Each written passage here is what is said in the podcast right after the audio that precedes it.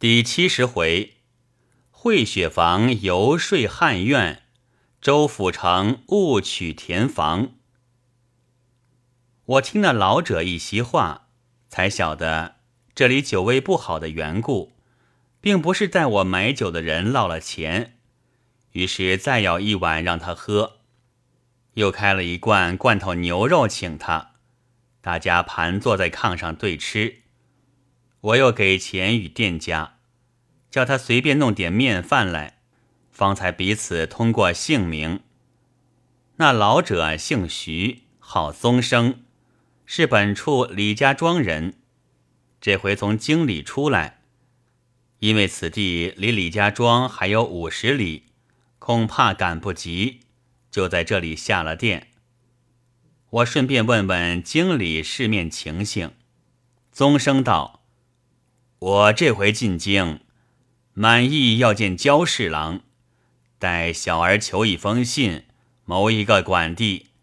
不料进京之后，就碰了一桩很不自在的事，我就不便和他谈到谋事一层，只住了两天就走了。市面情形倒未留心。我道：焦侍郎可就是刑部的焦礼如？宗生道：正是他。我道：“我在上海看了报，他这侍郎是才升转的，有什么不自在的事呢？”宗生道：“他们大老官儿一帆风顺的升官发财，还有什么不自在？不过为点小小家事罢了。然而据我看来，他实在是咎由自取。他自己是一个绝顶聪明人，笔底下又好。”却是学也不曾入的一名，如今虽然堂堂八座，却是异徒出身，四五个儿子都不肯好好的念书，都是些不成才的东西。只有一位小姐爱同拱璧，立志要招一位玉堂金马的贵婿，不知立了这么一个志愿，便把那小姐耽误了，直到了去年。已过二十五岁了，还没有人家，耽误了点年纪还没有什么要紧，还把他的脾气惯得异乎寻常的出奇，又吃上了鸦片烟瘾，闹得一发没有人敢问名的了。去年六月间，有一位太史公断了弦，这位太史姓周，号辅成，年纪不满三十岁。二十岁上便点了翰林，放过一任贵州主考，宦囊里面多了三千金，便积了家眷到京里来，省吃俭用的过日子，望开方。谁知去年春上染了个春瘟病，挨到六月间死了。你想这般一位年轻的太史公，一旦断了弦。自然有多少人家央人去做媒的了，这太史公倒也伉俪情深，一概谢绝。这信息被焦侍郎知道了，便想着这风流太史做个快婿，虽然是个续弦，且喜年纪还差不多。想定了主意，便打算央媒说和。继而一想，自己是女家，不便先去央求。又打听得这位太史公，凡是去做媒的，一概谢绝，更怕把事情弄僵了，所以只等到今年春天，才请出一个人来商量。这个人便是刑部主事，和周太史是两榜同年，却是个奇人，名叫会谈，号叫雪房，为人极其能言舌辩。焦侍郎请他来，把这件事直告诉了他，又说明不愿自己先求他的意思。雪房便一粒丹承在身上，说道：“大人放心，司官总有法子说的他服服帖帖的来求亲。大人这里还不要就答应他，放出一个欲擒故纵的手段，然后许其成事。”方不失了大人这边的门面。焦侍郎大喜，便说道：“那么这件事就尽托在老兄身上了。雪房得了这个差事，便不时去访周府城谈天儿。周府城老婆虽死了，却还留下一个六岁大的男孩子，生得眉清目秀，十分可人。雪房到了，总是逗他玩笑，考他认字。偶然谈起，说道：“怪可怜的一个小孩子，小小年纪没了娘了。你父亲怎么就不再娶一个？”府城听了，笑道。伤心还没有得过，哪里便谈到这一层？况且我是立志官居以中的了。薛房道：“你莫嘴犟，这是办不到的。纵使你伉俪情深，一时未忍，酒后这钟愧乏人，总不是事。况且小孩子说大不大，总得要有人照应的。”你此刻还敢伤心追到的那边去，未必肯信我这个话。酒后你便要知道的。府城未及回答，雪房又道：“说来也难，娶了一个好的来也罢了。唐时娶了个不贤的，那非但自己终身之累，就是小孩子对付晚娘也不容易。”府城道：“可不是吗？”我这立定官居以中之志，也是看到这一招。雪房道：“这也足见你的深谋远虑。其实现在好好的女子很少，每每听见人家说起某家的晚娘待儿子怎样，某家的晚娘待儿子怎样，听着也有点害怕。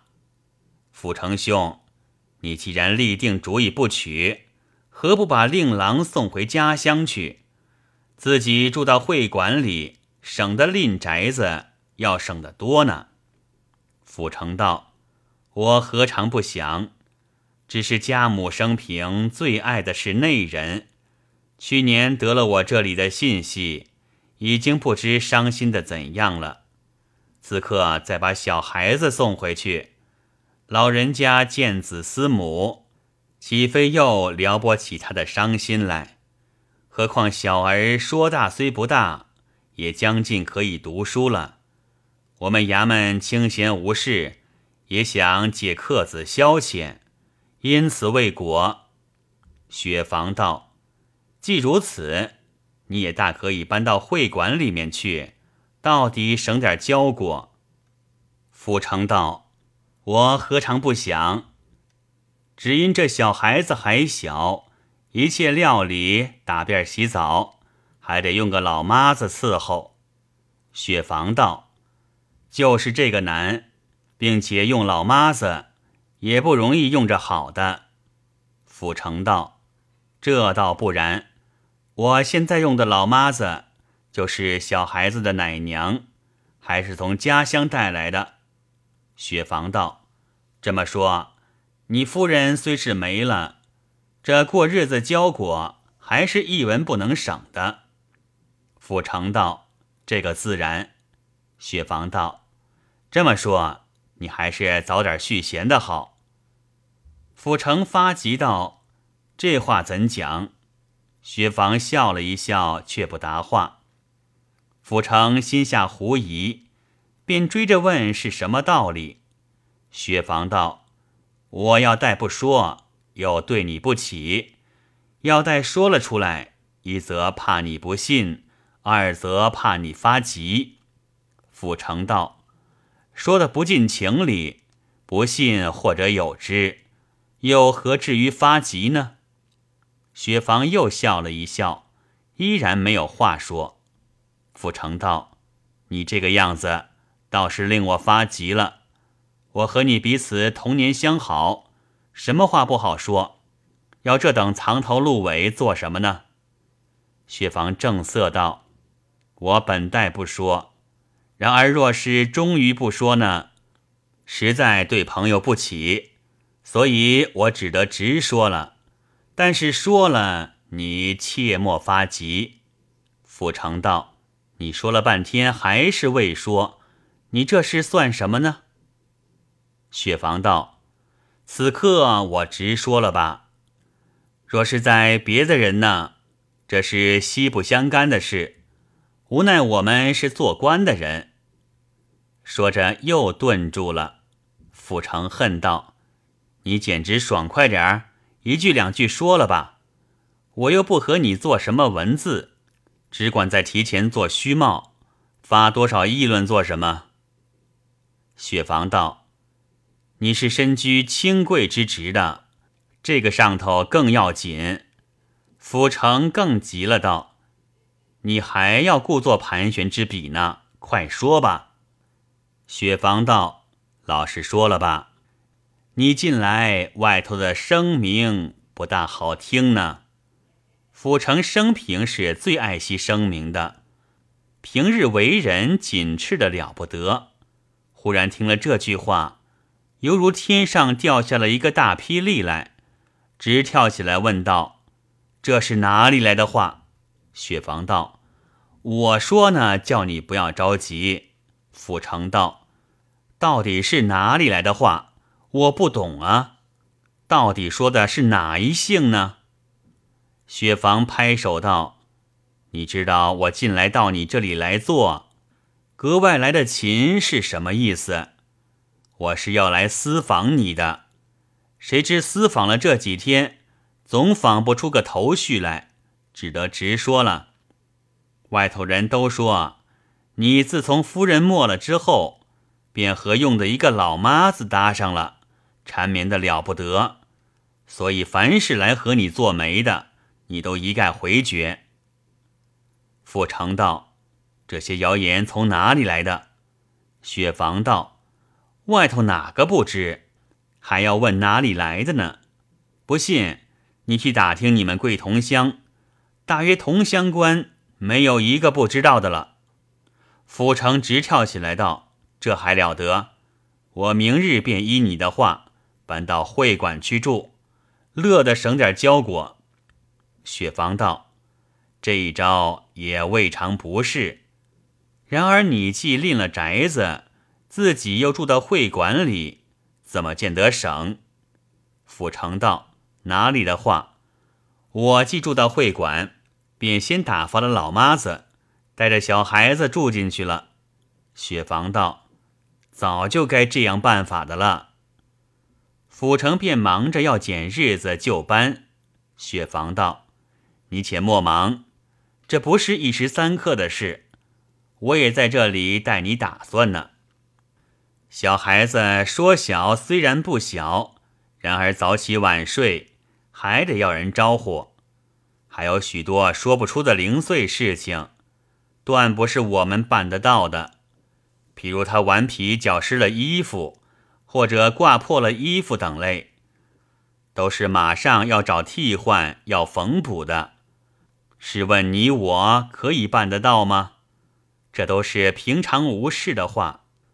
万一要有什么伤风外感，那不更费手脚吗？我正在这里和你再三盘算，左也不是，右也不是。看不出这么一件小小事情，倒是很费商量的。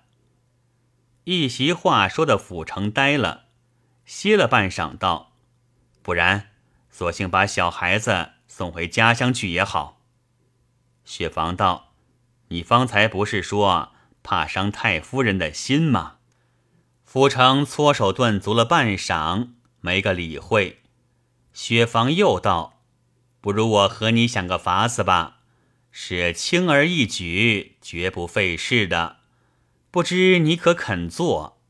傅成道：“你且说出来，可以做的便做。”雪房道：“你若肯依了我做去，包管你就可以保全声名。”傅成道：“你又来做文字了，又要再提前盘旋了，快直说了吧。”雪房道：“你今日起便到处托人做媒，只说钟馗乏人要续弦了。这么一来，外头的谣言自然就消灭了。”府城道：“这个不过暂时之计，不可久长的。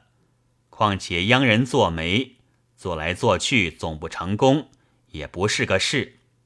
万一碰了合适的，他样样肯将就，任我怎样挑剔，他都答应，那却如何是好呢？薛芳正色道：“那不就认真续了弦就完了？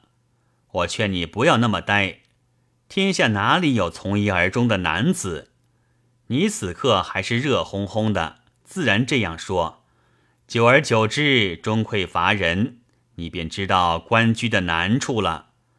与其后来懊悔，还是赶早做了的好。依我劝你。”趁此刻自己年纪不十分大，儿子也还小，还容易配。倘使耽搁几年，自己年纪也大了，小孩子也长成了，那时后悔，想到续弦，只怕人家有好好的女儿，未必肯嫁给于私于私的老翁了。况且说起来，前妻的儿子已经若干大了。人家更多一层嫌弃，还有一层，比方你始终不续弦的话，将来开方了、外放了，老大人、太夫人总是要营养的。同银中官眷往来，你没有个夫人，如何得便？难道还要太夫人带你应酬吗？你细想想，我的话是不是？府城听了，低下头去。半晌没有话说，薛芳又道：“话虽如此说，这件事却是不能鲁莽的。最要紧是打听人品。倘使弄了一个不贤的来，那可不是闹玩的。”傅成叹了一口气，却不言语。薛房又道：“此刻你且莫愁这些，先撒开了话。”要求人做媒，赶紧要续弦，先把谣言吸一吸再讲。府城也没有话说，薛房又谈些别样说话，然后辞去。过了一日，薛房未曾出门，府城先去拜访了，说是踌躇了一天一夜，没有别的法子，只好依你之计。暂时吸一吸谣言再说的了。雪房道：“既如此，便从我先做起媒来。路中堂有一位小姐，是才貌兼备的，等我先去碰一碰看。”傅成道：“你少胡闹，他家女儿怎肯给我们韩氏？何况又是个田房。”薛房道：“求不求在你。”肯不肯由他问一问，不见得就玷辱了他，那又何妨呢？府城也就没言语了。再过一天，薛房便来回话说，陆中堂那边白碰了。今日我又到张都老爷那边去说，因为听说张都老爷有个妹子，生得十分福气。今日没有回话。过几天听信吧。此时府城因为谣言可怕，也略略活动了一点了。这两天也在别个朋友跟前提起续弦的话，一时同衙门的、同乡的都知道周太史要续弦了，那做媒的便络绎不绝。这个夸说张家小姐才能，那个夸说李家小姐标致。说的心如槁木的一位太史公，心中活泼泼起来。雪房又时时走来打动，商量要怎么的好，怎么的不好。又说第一年纪大的好。府城问他是什么缘故，雪房道：若是原配，自然年纪不怕小的。此刻你是续弦，进了你门就要做娘的。翁姑又不在跟前，倘使年纪过轻，怎么能当得起这个家？若是年纪大点的，在娘家纵使未曾精炼过，也看见的多了，招呼小孩子、料理家务，自然都会的了。你想，不是年纪大的好吗？说的府城合了意，他却另外挽出一个人来，和府城做焦侍郎小姐的媒。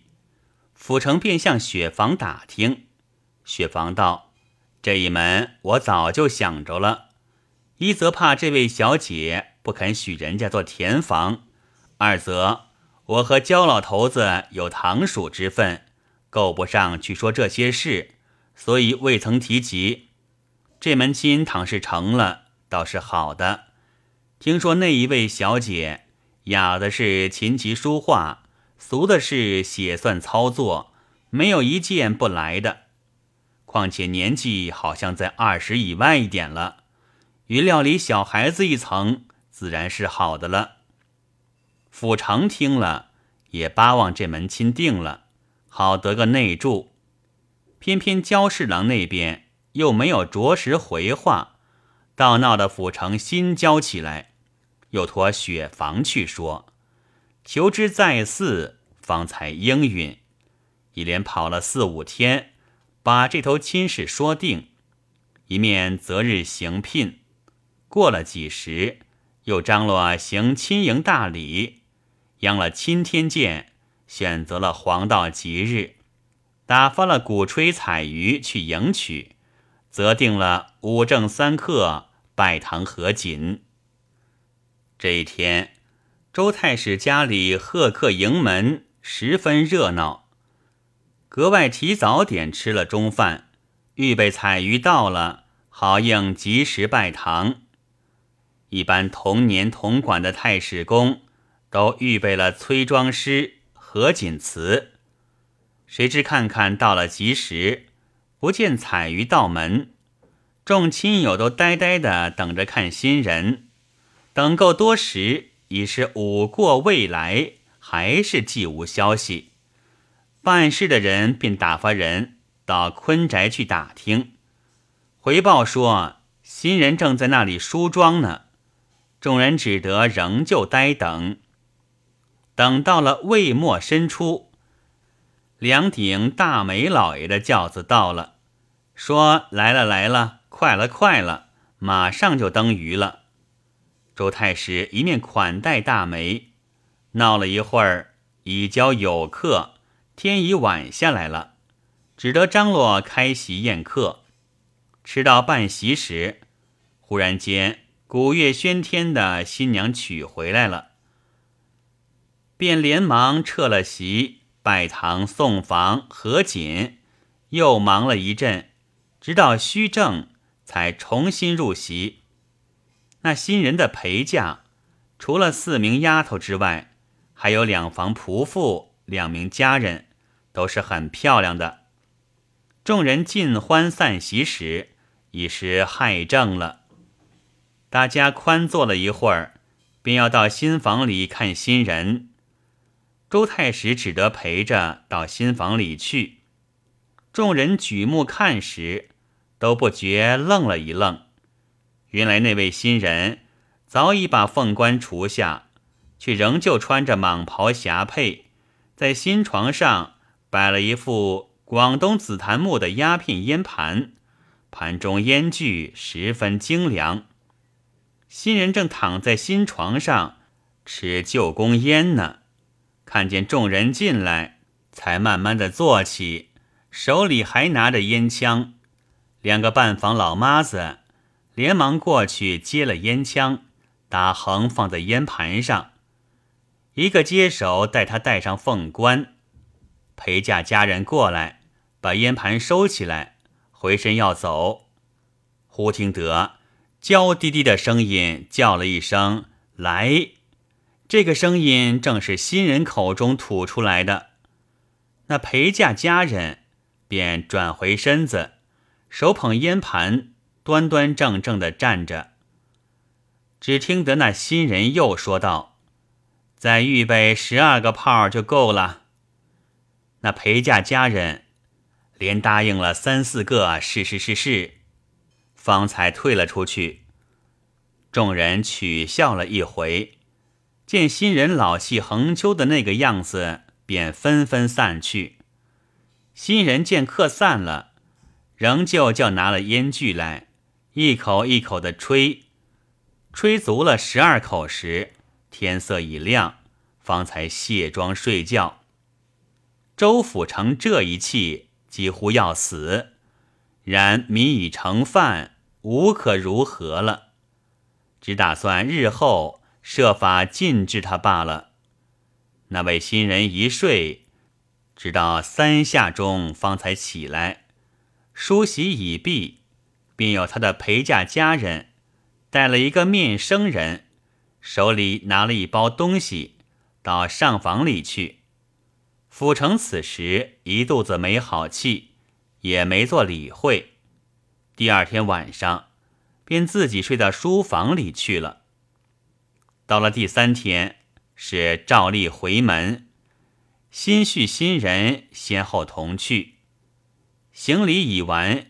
新婿也照例先回，及至府城回到家时，家人送上两张账单，府城接过来一看，一张是珠宝市美珍珠宝店的，上面开着珍珠头面一副，穿珠手镯一副，西洋钻石戒指五个，共价洋四千五百两；又一张是宝兴金店的。